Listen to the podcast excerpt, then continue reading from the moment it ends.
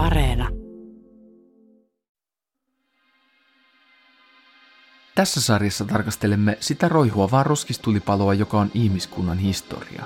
Tämä ilmiö, jota joskus kutsutaan edistykseksi, on todellisuudessa ollut tauoton marssi kohti yhä suurempaa kaaosta ja mielipahaa. Nyt kysynkin, miksi ja milloin kaikki alkoi mennä päin persettä ja mikä tärkeintä, ketä voimme syyttää.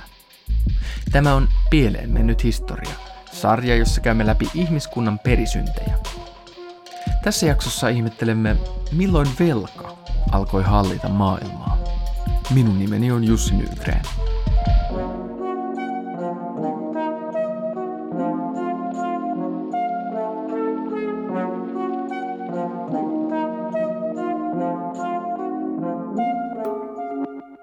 romahdukset seuraa toisiaan. Ikinä ei opita siitä aikaisemmasta romahduksesta yhtään mitään, vaan aina ajatellaan, että tämä on ihan uusi tilanne ja, ja ei niin kuin mitään tällaista pahaa voi enää tapahtua. Velka hallitsee kaikkea, yksityisistä elämänvalinnoista valtiotason päätöksentekoon. Omistaakseen kotinsa on tehtävä pankin kanssa satojen tuhansien diili, joka sitoo meidät palkkatyöhön. Lainalyhennykset asettavat katon haaveillemme ja korkotason seurailu herättää levottomuutta. Samalla tavalla valtiot ottavat miljardien lainoja ja valtion velka tuntuu määrittävän rajat poliittiselle keskustelulle. Talouskasvu ei tunnu koskaan riittävän kattamaan lainakuluja. Säätelemätön ja holtiton lainaaminen on johtanut pankkikriiseihin Wall Street 1929, Suomen lama 90-luvulla tai 2008 finanssikriisi, kaikki saavat alkunsa, kun lainaaminen lähti lapasesta. Toisaalta keskinäinen lainaaminen on ikivanha tapa sitoa ihmisiä yhteen ja osoittaa luottamusta. Voisimmeko ylipäätään elää ilman velkaa? Historianopettaja Lasse Hongisto kertoo, kuinka epäoikeudenmukaista oli lainaaminen muinaisissa korkeakulttuureissa Mesopotamiassa ja Roomassa.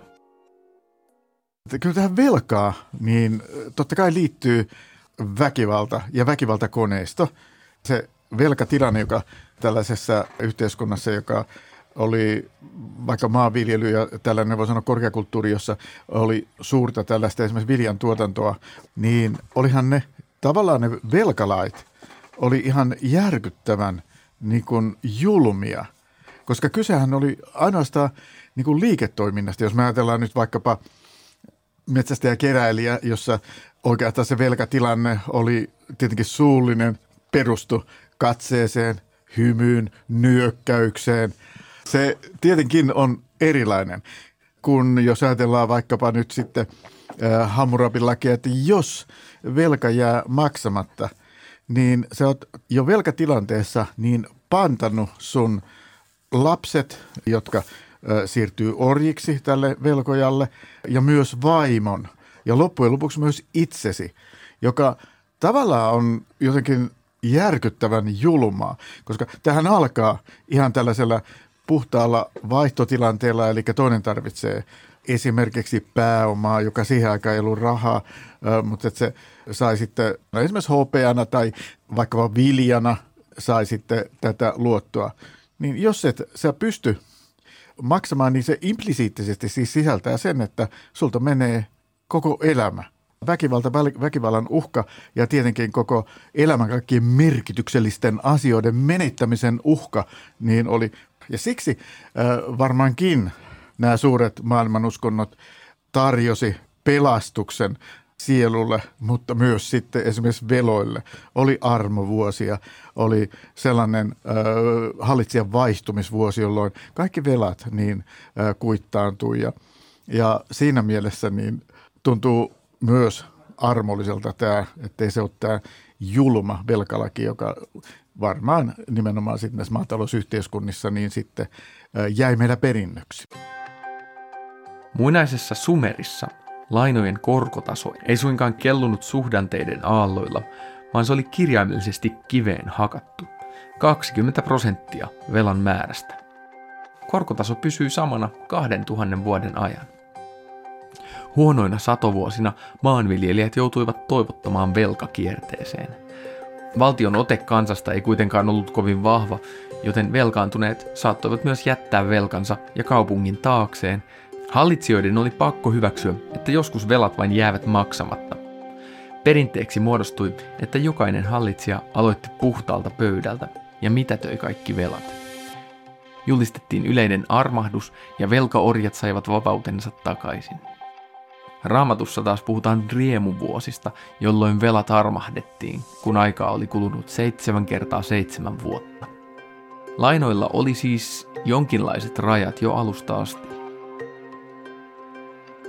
Nykyisin on tavallista, että ihminen ottaa velkaa asumista varten.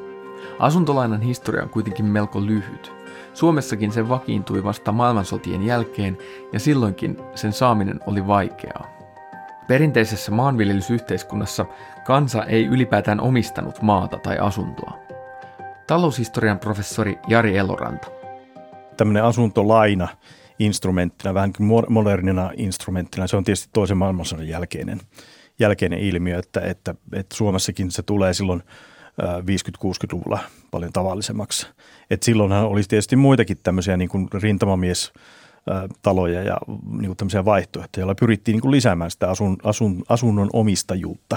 Jo, ja tietysti sijoitettiin myöskin Karjalasta siirto, siirtoväkeä ja muuta vastaavaa että tällaisilla instrumentilla. Että jos mennään sata vuotta taaksepäin, niin tilanne oli aika lailla toinen. Että silloin tosiaan niin kuin sanoit, niin ei sillä lailla omistettu yhtä paljon niin kuin taloa tai maata – et silloin oli paljon enemmän sitten erillisiä vuokrasopimuksia tai jotain tämmöisiin velvoitteisiin niin kuin jälkifeodaalisia velvoitteita, että oltiin torppareita tai jotain muuta vastaavia, että, että silloin se status oli hyvin erilainen, että, että silloin ää, tai jos mietitään useampi, useampi niin kuin edelleen mennään taaksepäin, niin useimmiten se semmoinen niin kuin omistajuus oli, oli vähän niin kuin semmoinen, niin kuin, se ei ollut samalla tavalla niin kuin ideoitu, että, että silloin periaatteessa niin kuin kuningas omisti periaatteessa kaiken. Et sille vaan annettiin näitä privilegioita ja, ja oikeuksia tietysti erilaisille yhteiskuntaluokille, että he sitten niin kuin jolla, jossa, jossain mielessä omistivat maata ja vuokrasivat sitten niin kuin maanviljelijöille, ää, talonpojille sitä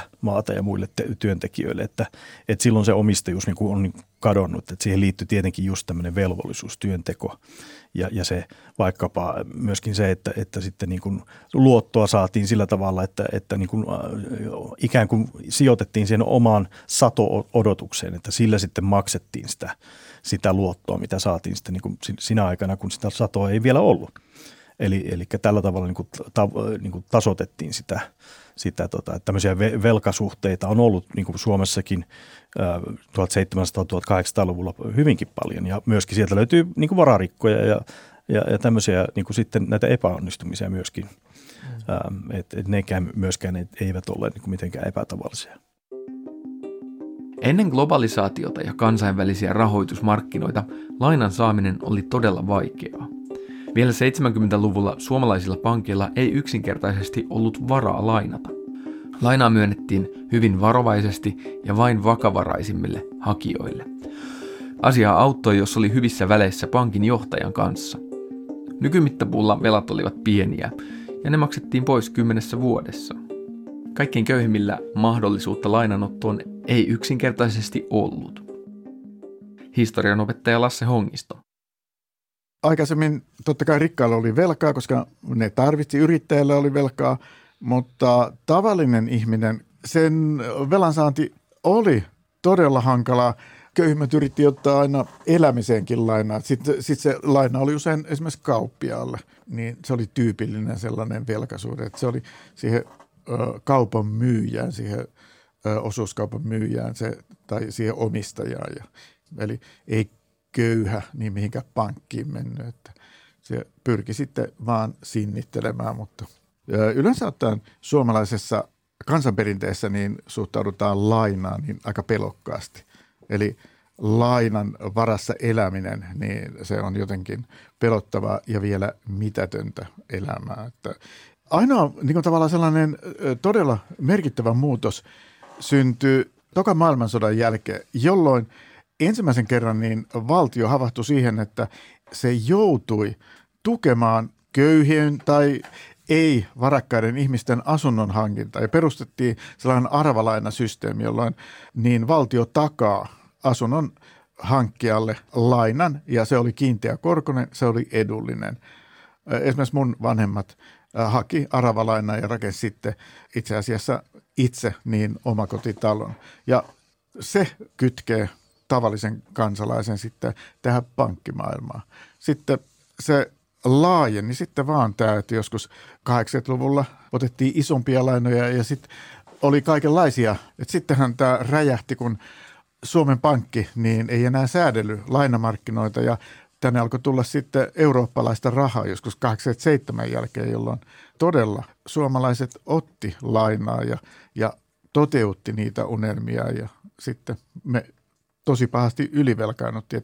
Se velan korko, kun oltiin itse asiassa liitytty Euroopan rahaliittoon, niin siitä tulikin tavallaan sellainen kelluva ja se nousi ihan valtavan korkeaksi. No mistä mä sen tiedän? No mä tiedän sen, kun meidän asuntolainan korko, siihen aikaan sen nimi oli Helibor, se ponkas 18 prosenttia.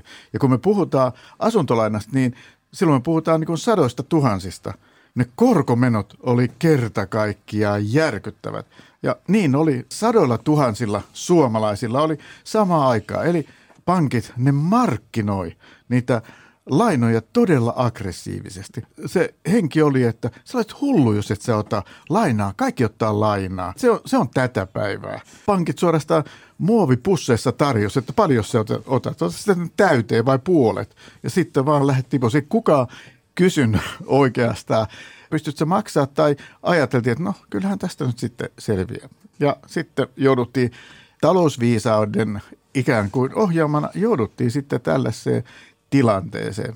Ja tuntuu, että nämä tällaiset romahdukset seuraa toisiaan, niin ikinä ei opita niin kuin siitä aikaisemmasta romahduksesta ää, yhtään mitään, vaan aina ajatellaan, että tämä on ihan uusi tilanne ja, ja ei niin kuin mitään tällaista pahaa voi enää tapahtua.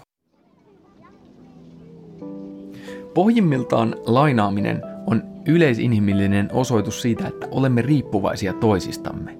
Se on näkymätöntä liimaa, joka sitoo ihmisyhteisöt yhteen.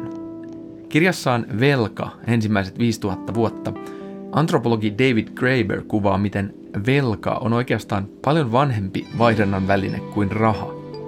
Voidaan ajatella, että jo pelkästään sana kiitos on kuitti velasta. Se merkitsee, että olet saanut jotain arvokasta ja olet palveluksen velkaa. Tällaista oli lainaaminen suurimman osan ihmiskunnan historiaa.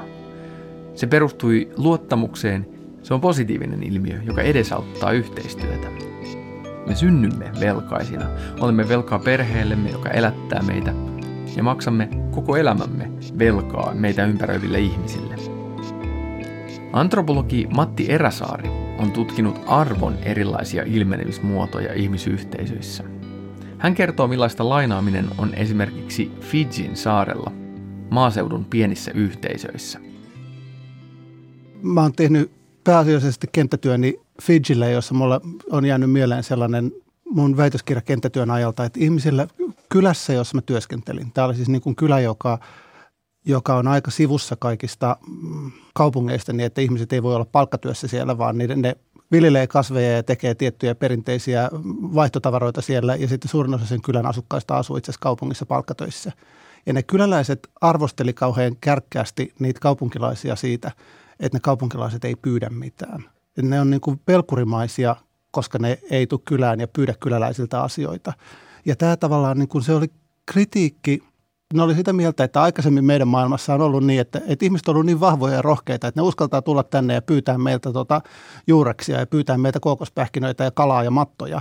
Ja sitten se tietenkin avautuu myöskin pyynnöille vastaavasti nämä niin kuin kaupunkilaiset. Ja tämä oli se ajatus siitä, että, että näin niin kuin kylän ja kaupungin välinen yhteistyö toimii. Että kyläläiset antaa tiettyjä asioita ja kaupunkilaiset antaa sitä rahaa, jota niille taas on paljon. Ja niiden näkökulmasta niin kuin tota, ne kaupunkilaiset sulkee itsensä tällaisen niin kuin ihmisten – vastavuoroisen verkoston ulkopuolelle.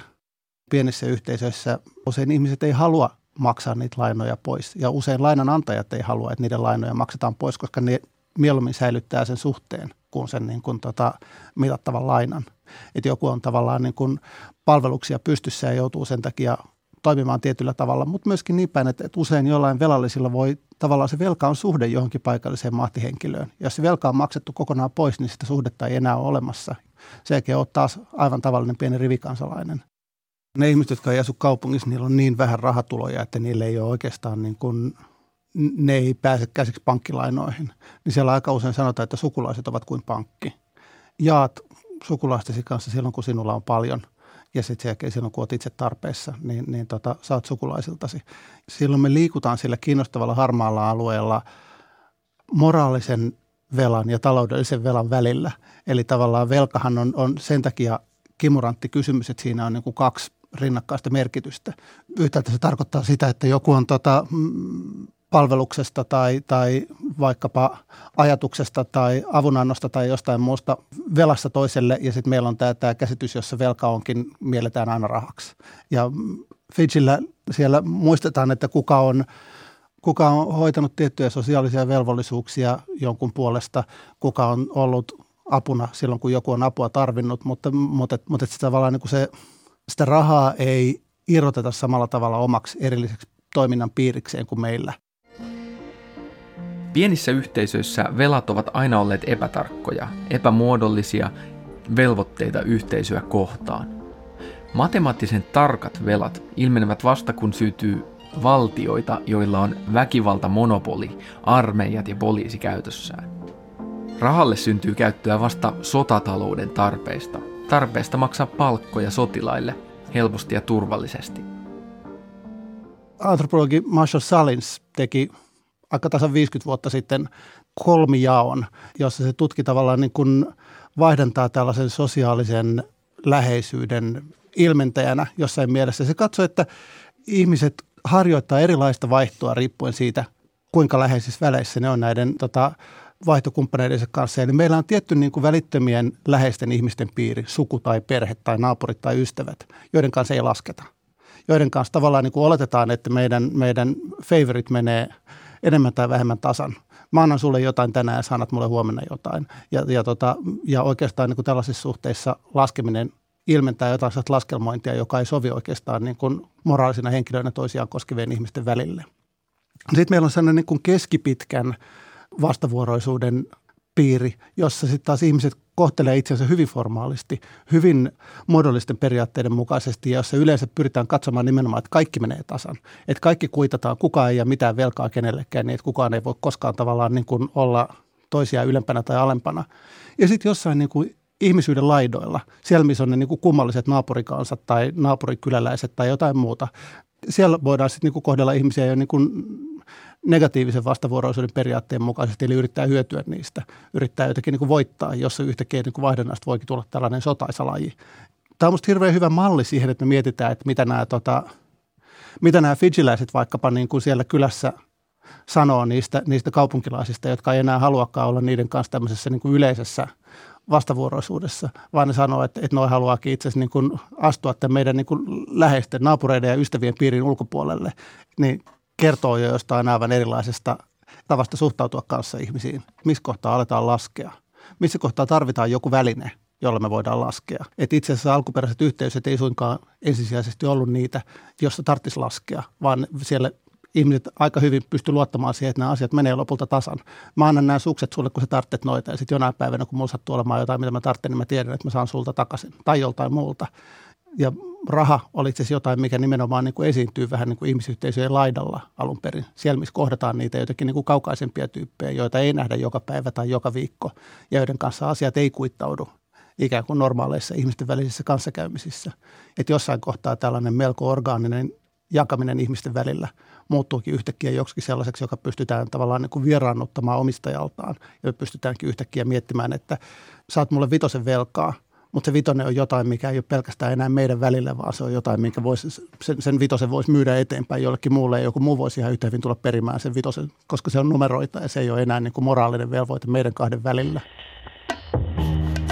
Ehkä velan historia menee pieleen siinä vaiheessa, kun tämä meitä yhteen sitova asia, lainaaminen, irrotetaan sellaiseksi taloudelliseksi toiminnan piiriksi, jossa anonyymit toimijat, kuten pankit, voivat tehdä – riippuvuuksillamme voittoa, kiskoa korkoa.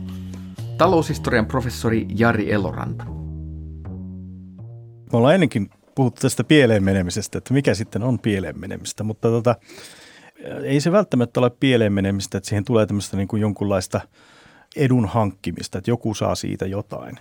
Korkohan on nimenomaan sitä ja tiettynä ajanjaksona koron ottaminen on ollut niin kuin laitonta, että se on kielletty tietyissä uskonnollisissa piireissä tai, tai etnisissä yhteisöissä, että se ei, se ei aina ollut niin edes sallittu, että niin, niin siihen vaaditaan sitten jonkunlaisia tämmöisiä rakenteita, että siinä pitää olla – on tämmöinen klassinen niin kuin pulma just, että miten voidaan luottaa, että jos sä, jos sä oot vaikka keskiaikainen tämmöinen kauppias, niin jos sä lainaat rahaa vaikkapa kuninkaalle tai kuningattarelle, että mit, millä sä voit niin kuin saada takuun siitä, että he maksavat sen takaisin. Et silloin siinä täytyy olla joku, jonkunlainen tämmöinen luottamussuhde tai väkivaltasuhde tai joku vastaava, jolla, jolla pystytään sitten niin kuin se perustelemaan, että kannattaa antaa sille kuninkaalle tai kuningattarelle lainaa. Että se ei mene ihan hukkaan se se raha. Et siinä täytyy myöskin sitten olla joku insentiivi, että, että yleensäkin antaa omaa rahansa toiselle. Et silloin jos sitä saat jonkunlaisen koron, niin silloin, silloin se niin kuin kannattaa. Silloin lähtee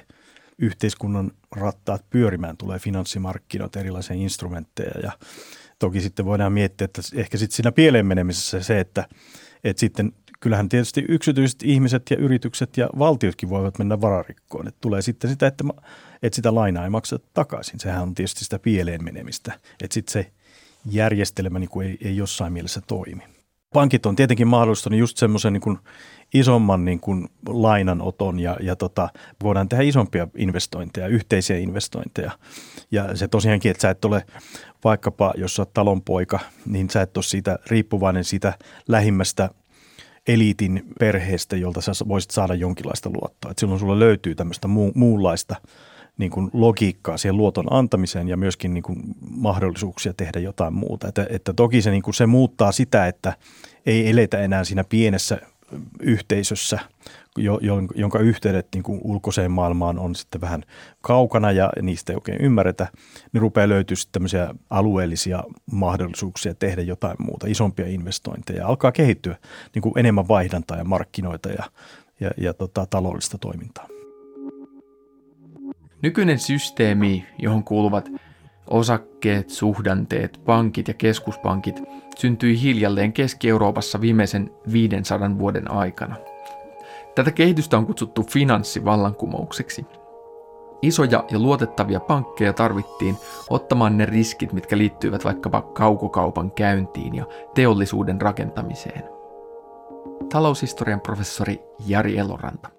Näistä pankeista, niin meillähän löytyy sitten ensimmäiset modernimman näköiset pankit näistä Pohjois-Italian kaupunkivaltioista, Venetsiasta ja Genovasta ja muista.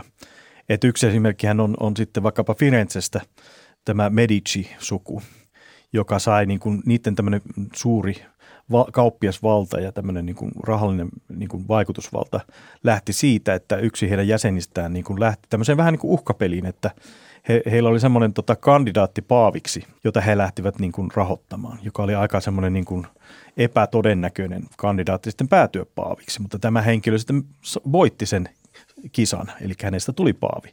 Ja yllätys, yllätys sitten Medicistä tuli sitten katolisen kirkon pankkiireita, joille tietysti oli hirveän suuri taloudellinen hyöty siitä kanssakäymisestä ja siitä rahallisesta suhteesta.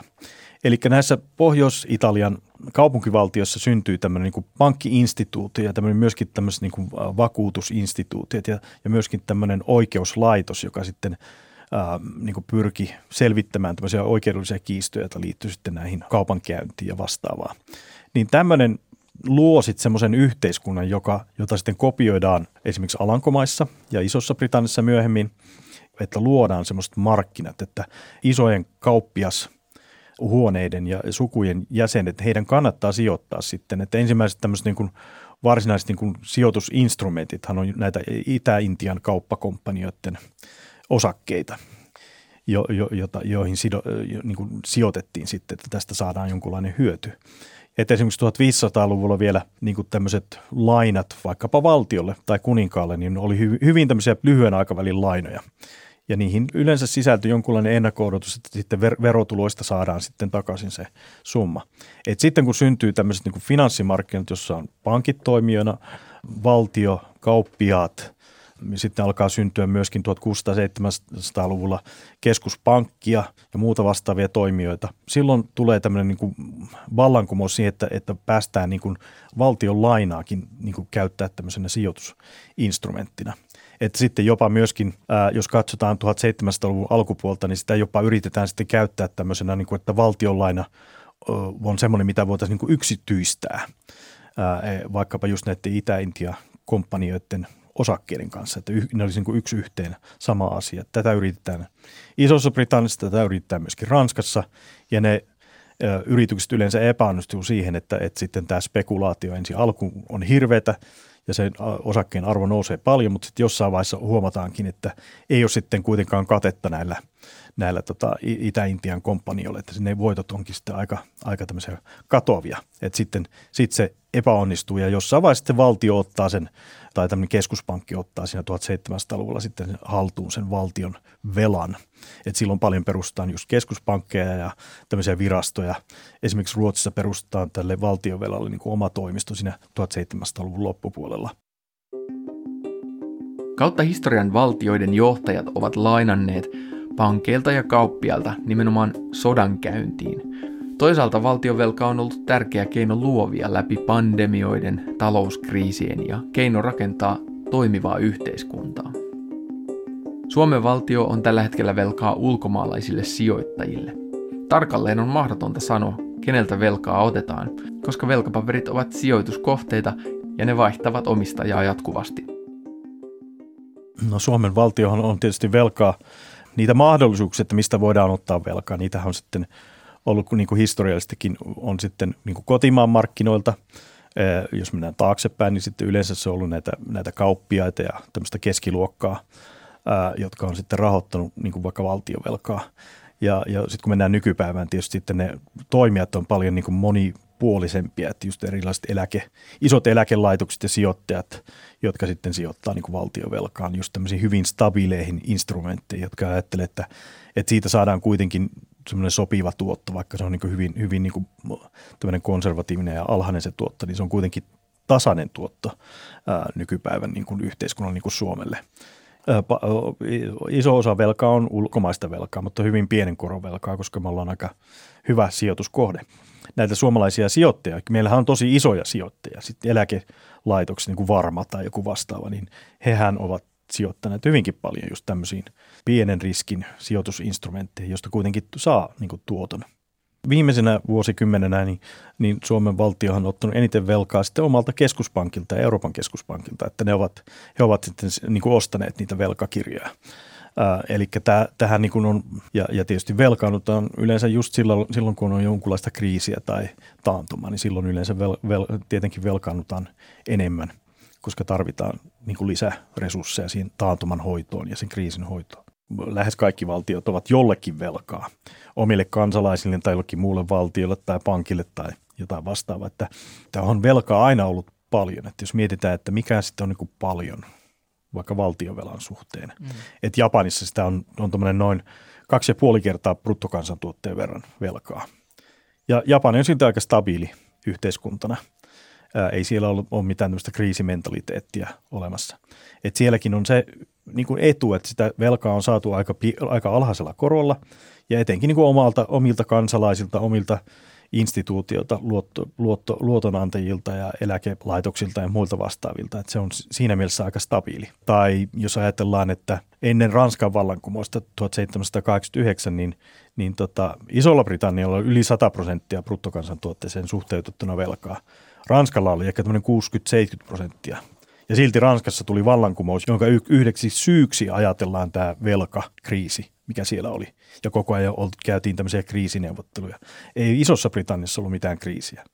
Pystyttiin vielä käymään sotaa vallankumouksen Ranskan kanssa ja Napoleonin kanssa, jolloin itse asiassa Isossa Britanniassa 1815 velkaa oli jo kolme kertaa bruttokansantuotteen verran. Ei, ollut, ei tullut vallankumousta ja sitä maksettiin sitten pois hiljalleen sinne 1800-luvun aikana. Että jos tästä nyt vähän niin kuin tulee sellainen kuva, että okei, että valtiovelka on vähän sellainen asia, että ei sitä nyt tarvitse maksaa takaisin ja eikö sitten voisi Suomenkin valtio nyt vaan ottaa sitä Miksei me voi ottaa lisää ja lisää ja lisää velkaa? Se on hyvä asia. No tähän liittyy tietystikin moni, monenlaisia koulukuntia sitten, että, että miten sitä tehdään. Tietysti Japanikaan ei ottanut velkaa mitenkään silloin yhtäkkisesti, että hei, otetaan kaksinkertaisesti bruttokansantuotteeseen verrattuna velkaa. Että siellä on ollut pitkä, pitkä tämmöinen talous, taloudellisen taantuman jakso sieltä 1800-luvun, 1980-luvun loppupuolelta, jo, jota sitten pikkuhiljaa saatiin sitä solmua auki sitten tässä 2000-luvun puolella, niin on päästy sitten jonkunlaisen taloudellisen kasvun uraan jälleen kiinni. Että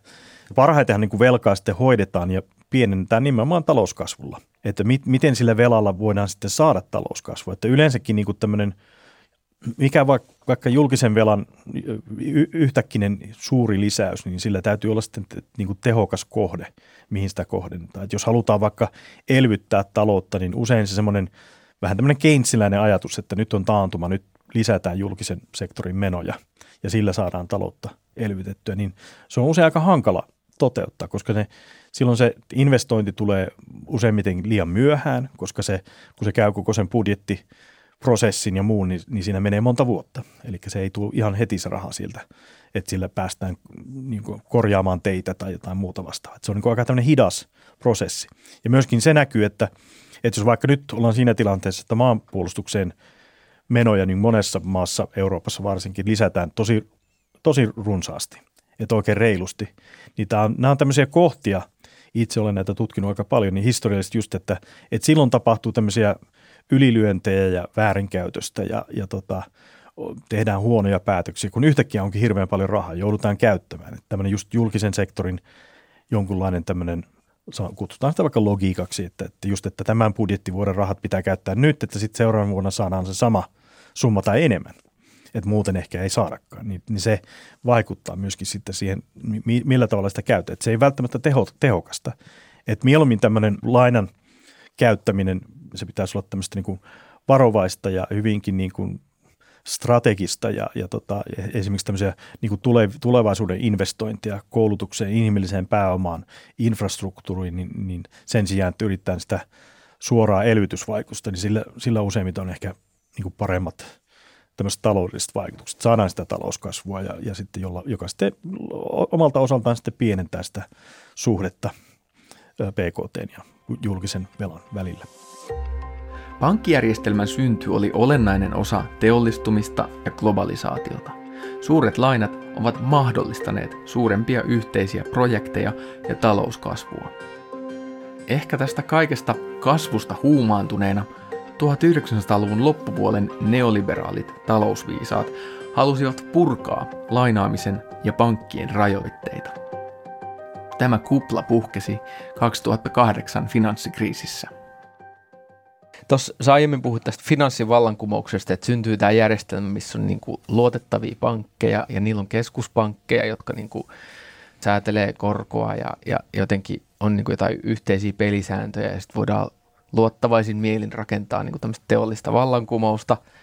Se kuulostaa ihan hyvältä vielä kai, mutta sitten myöhemmin tässä niin kuin 90-luvulla, 2000-luvun alussa on puhuttu tällaisesta kuin, no onko se finanssialisaatio tai tällainen, niin kuin, että on purettu rahoituksen ja pankkien rajoitteita aika paljon.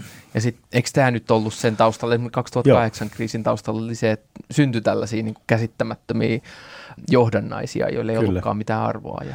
Kyllä, just, että se niin kuin katosi se yhteys siihen, niin kuin, siihen – siihen tota, niin kuin sen lainan takuuteen. Niitä myytiin sitten tosiaan, pilkottiin ja myytiin ja kukaan ei enää tiennyt, että mitä oli missäkin ja ne nousi ihan järjettömästi. Ja toki siinä on niin kuin taustalla sitten tämä ajattelukin, hyvin epähistoriallinen ajattelu, jota edusti esimerkiksi tämä Alan Greenspan, tämän Yhdysvaltain Fedin niin kuin pääjohtaja, joka, joka sitten, niin kuin, että tätä voidaan vaan kontrolloida tässä niin kuin rahan tota, kysyntää ja tarjontaa, niin sitä vaan niin kuin – niin kuin sumplimalla pystytään niin kuin pitämään tämä, nämä bisnessyklit niin kuin kurissa. Ja, ja tota, se oli se idea siinä 1990-luvulla ja 2000-luvun alkupuolella, että, että näin voidaan toimia. Tietenkin se historiallisesti ei voinut näin ollakaan, ja, ja sitten se näkyy siinä finanssikriisissä, kun se oli mennyt aika absurdiin tilanteeseen sitten se koko, koko nämä, nämä asuntomarkkinat ja lainamarkkinat, niin sitten, sitten alkoi kaatumaan sitä Lehman Brothers ja muuta. Mutta tota, siihen, siihen liittyy just tämmöinen niin kuin vähän, vähän niin kuin, äh, voidaan sanoa suoraan, suoraan että tämmöinen tyhmä riskinotto.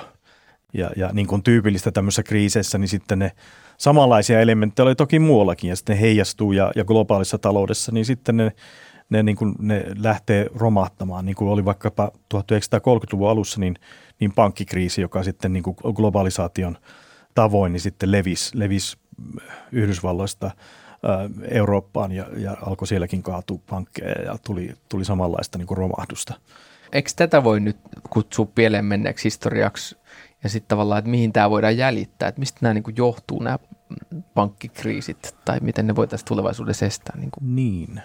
Tietysti niin kuin kapitalismiin ehkä kuuluu jonkun, jonkun verran tämmöistä niin kuin bisnessykliä tai semmoista riskiä ja, ja tota, joskus, joskus menee paremmin ja joskus vähän huonommin. Onko, siitä, onko se niin kuin menossa huonompaan suuntaan, niin esimerkiksi tämmöinen tota, vähän niin kuin kerettiläinen talousajattelija kuin Haimen Minski, niin hän ajatteli niin, että nyt ollaan menossa niin kuin eri, niin kuin nimenomaan huonompaan suuntaan, että mitä, että tämmöinen finanssialisaatio ja, ja osakemarkkinoiden osuus ja yleensä niin kuin pankkien – vaikutusvalta markkinoilla ja kaikki tämä, niin että se on mennyt niin liian pitkälle, että, että siinä tulee niin kuin sisään kasvettu sellainen riski, että nämä tämmöiset niin kuin romahdukset, kriisit, niistä tulee niin kuin yhä niin kuin tavallisempia ja, ja sitten myöskin niin kuin ehkä pidempikestoisia ja hankalampia. Että toki en, en nyt ihan näe ää, välttämättä nytkin niin kuin koronakriisi ja tämä Venäjän hyökkäys Ukrainaan, niin, niin yllättävän hyvinkin näistä on selvitty. Että ei, ei ole tullut tämmöistä suurimuotoista niin kuin finanssikriisiä tai, tai vastaavaa. Ehkä siinäkin on se, että sitä 2008 kriisistä oli, niin kuin on opittu ja jonkun verran niin kuin ehkä tullut semmoista niin kuin järkeä siihen niin kuin pankkienkin toiminnalle, minkälaisia riskejä voidaan ottaa ja minkälaisia ei. Että ehkä just se ajanjakso siltä 80-luvun lopulta tämmöinen deregulaatio, eli tämmöinen niin kuin rajoitusten poistaminen siihen finanssikriisiin. Ehkä siinä on semmoinen pieleen menemisen pätkä – jolloin, jolloin ne riskit niin kuin kato, katosi niin kuin käsistä. Et toisaalta kun katsotaan sitä tilannetta ennen sitä, niin ehkä silloin oli, oli, oli pieleen mennyt just se, että, että sitten se lainan hankkiminen niin se 60-70-luvulla oli tosi hankala, että siihen vaadittiin sitä aika paljon, että, että jossain määrin. Ehkä sitten aina löydetään sitten erehdyksen kautta sitten tämmöinen niin parempi tapa toimia, että globalisaation aikakaudella niin niin kaikki riskit on globaaleja, että sitten ne meillekin heijastuu, että saattaa, varsinkin jos pankeilla ei ole sitten semmoisia sääntöjä, silloin voida, voi tulla tota, tietenkin taas jonkinlaista pankkikriisiä tai vastaavaa. Niin, mi- mitä sen jälkeen on niin tehty varmistaaksemme, ettei tämä toistuisi ja, ja voidaanko nyt sitten, ö, onko se sitten niin, että tulevaisuudessa ei tällaisia kriisejä enää tule? No varmasti tulee tällaisia kriisejä. Sitä, sitä me ei pystytä ehkä poistamaan, että – et se on mun mielestä niin kuin semmoista pään laittamista pensaaseen se ajattelu, että voitaisiin niin riskit poistaa. Että se, se kuuluu kapitalismiin ja tämmöinen syklisyys ja, ja, ja tota, välillä menee paremmin ja välillä huonommin.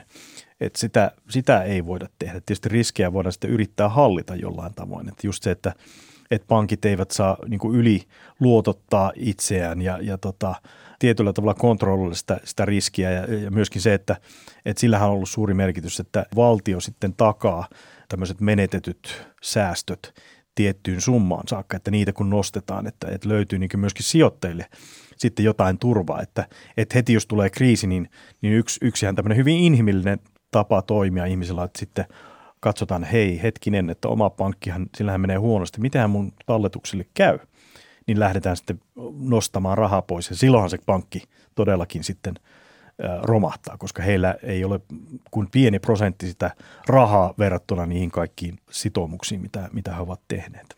Niin joo, tämä on tämä tota, hauska piirre tässä systeemissä, että pankeillahan ei ole sitä rahaa, mitä ne lainaa ihmisille.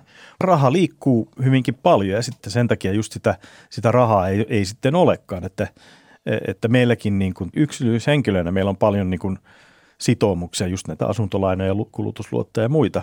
Ja meillä on niin kuin rahaa pankissa vain se tietty pieni prosentti verrattuna siihen, miten paljon meillä sitä on sitä velkaa. Että, ja silti meihin uskotaan vieläkin, jos on tietyt ennakko-oletukset, jotka toteutuu, että on odotettavissa olevaa tulevaa tuloa ja, ja, ja muuta vastaavaa. Finanssikriisi saatiin kuriin, koska valtiot käytännössä veronmaksajien rahoilla pelastivat romahtavat pankit Kansainväliset rahaorganisaatiot, kuten IMF ja Euroopan keskuspankki, ovat määränneet tiukkoja velanmaksuohjelmia itsenäisille valtioille, esimerkiksi Etelä-Euroopassa. Tiukka talouskuri on hidastanut näiden maiden toipumista ja paluuta maksukykyisiksi. Vaikka pankkikriisin jälkeen pankkien säätelyä on toki lisätty ja pankilta vaaditaan varovaisempaa riskinottoa, taloushistorian professori Jari Ellorannan mukaan kriisejä on luvassa jatkossakin. No on tämä aika tämmöinen niin persoonaton ja, ja tota, vähän niin kuin epäreilukin niin kuin tilanne. Että jos ajatellaan vaikka, että, että Yhdysvalloissa 2007-2008 niin kuin alkoi valjeta just se, että se on ihan karannut käsistä se valvonta ja se, että nyt on niitä lainoja ja instrumentteja on pilkottu ja, ja keskenään sijoitettu ja että se on niin kuin ihan niin kuin tämmöinen korttitalo ja jollain mitään kunnon perustetta. Niin se, se heilauttaa Suomessakin vaikkapa – hyvinkin paljon sitten koko taloutta, että, että vienti romahtaa yli 20 prosenttia yhtenä vuonna, mikä on niin historiallisesti aika, aika, aika iso romahdus, niin, niin, niin kyllähän se niin kuin on, tuntuu niin kuin hyvin epäreilulta ja jos täällä on niin kuin eletty niin sanotusti vastuullisesti ja, ja tehty asiat niin kuin oikein. Mutta se on se globalisaation negatiivinen puoli, että, että toisaalta globalisaatio sitten tuottaa myöskin niin kuin talouskasvua ja, ja, ja tota, tämmöisiä hyötyjä siitä, että Suomessakin, Suomi on erittäin niin kuin vienti, vientiin pohjautuva talous. Että jos meillä vientiä olisi, niin meidän elintaso olisi täällä ihan toisenlainen. Että jos täällä vain itse rakennettaisiin omat mökit ja, ja tota, ei tehtäisi mitään muuta, niin, niin, niin sitten voitaisiin mennä elintasossakin niin kuin parisataa vuotta taaksepäin. Miten sä luulet, niin kuin, jos tästä mennään niin kuin 50 vuotta eteenpäin tai tälleen, että onko tämä niin laina tämmöinen niin kuin pysyvä asia, että tavallaan, että, että meillä tulee aina olla tämä systeemi, että tavallaan, että yksityishenkilöiden varmaan oletetaan ottavan lainoja, jotka on vaikkapa kymmenen kertaa niiden vuositulot tai jotain tällaista. Ja sitten valtioiden oletetaan ottavan lainoja suhtan, suhdanteiden mukaan. Ja, että tämä, on tämä systeemi, missä me eletään. Vai voidaanko me kuvitella jotain ihan toisenlaisia tapoja järjestää taloutta? No mä luulen, että tämä on kyllä varmasti aika lailla se systeemi, missä me tulemme elämään, että – tulee varmasti monenlaisia uudenlaisia toimijoita niin kuin lainamarkkinoille kansainvälisiä toimijoita. Että se, sitä lainan ottamistakin tulee varmaan yhä globaalimpaa, ellei nyt tapahdu joku tämmöinen hyvinkin radikaali niin kuin globalisaatioaallon pysähtyminen ja meillä niin kuin tulisi tämmöinen kausi, jolloin et ihan varmasti näin, Et, mutta se menee, sen, ehkä sen lainaamisen luonne, siitä tulee yhä enemmän tämmöistä persoonatonta ja digi, toimintaa ja bittiavaruudessa tehtävää asiaa, joka ehkä meillä Suomessakin jossain määrin siirrytään niin kuin Yhdysvalloissa just tämmöiseen niin kuin, niin kuin luottonumeroon, että susta tulee semmoinen niin numero jollain, jollain niin kuin kriteereillä, mitä katsotaan sun aiempaa toimintaa, tuloja ja, ja menoja ja lainoja, että sä saat sitten sun numeron, että sun luottokelpoisuus on joku tietty numero. Ja sen mukaan sitten saat luottoa jollain tietyllä ehdoilla, että meillekin saattaa hyvin olla edessä tämä – että et meitä edes niin kuin he ihmiset enää niin kuin arvioi välttämättä, että se on joku, joku, tota, joku algoritmi tai tekoäly, joka tuolla laskee sitten meille sen, että saadaanko me velkaa tai ei. Perinteisissä pienissä ihmisyhteisöissä lainaaminen oli sosiaalista liimaa, joka sitoi ihmiset yhteen. Globaalissa kapitalismissa taas lainat muodostavat siteen yhteiskuntaan. Me ikään kuin lupaamme tehdä palkkatöitä. Velka ilmiönä on todella vaikutusvaltainen. Se määrittelee kaikkea toimintaa yksityisistä valinnoista valtiotason politiikkaan.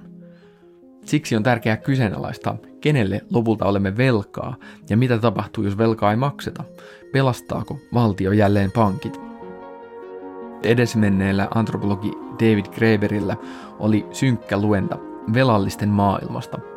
Hänen mukaansa suurin osa maailman väestöstä on tällä hetkellä ajettu asemaan, joka olisi monina muina aikakausina käsitetty orjuudeksi. Elämme jonkinlaisessa velkavankeudessa, sekä ihmiset että valtiot. Emme voi kuvitella elämää ilman velkaa.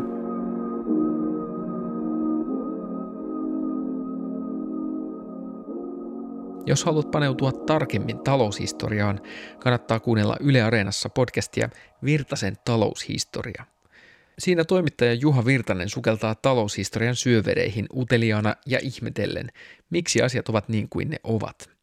Sarjassa käydään läpi esimerkiksi laman, lapsilisien ja asuntosijoittamisen historiaa. Virtasen taloushistoria löytyy siis myös Yle Areenasta.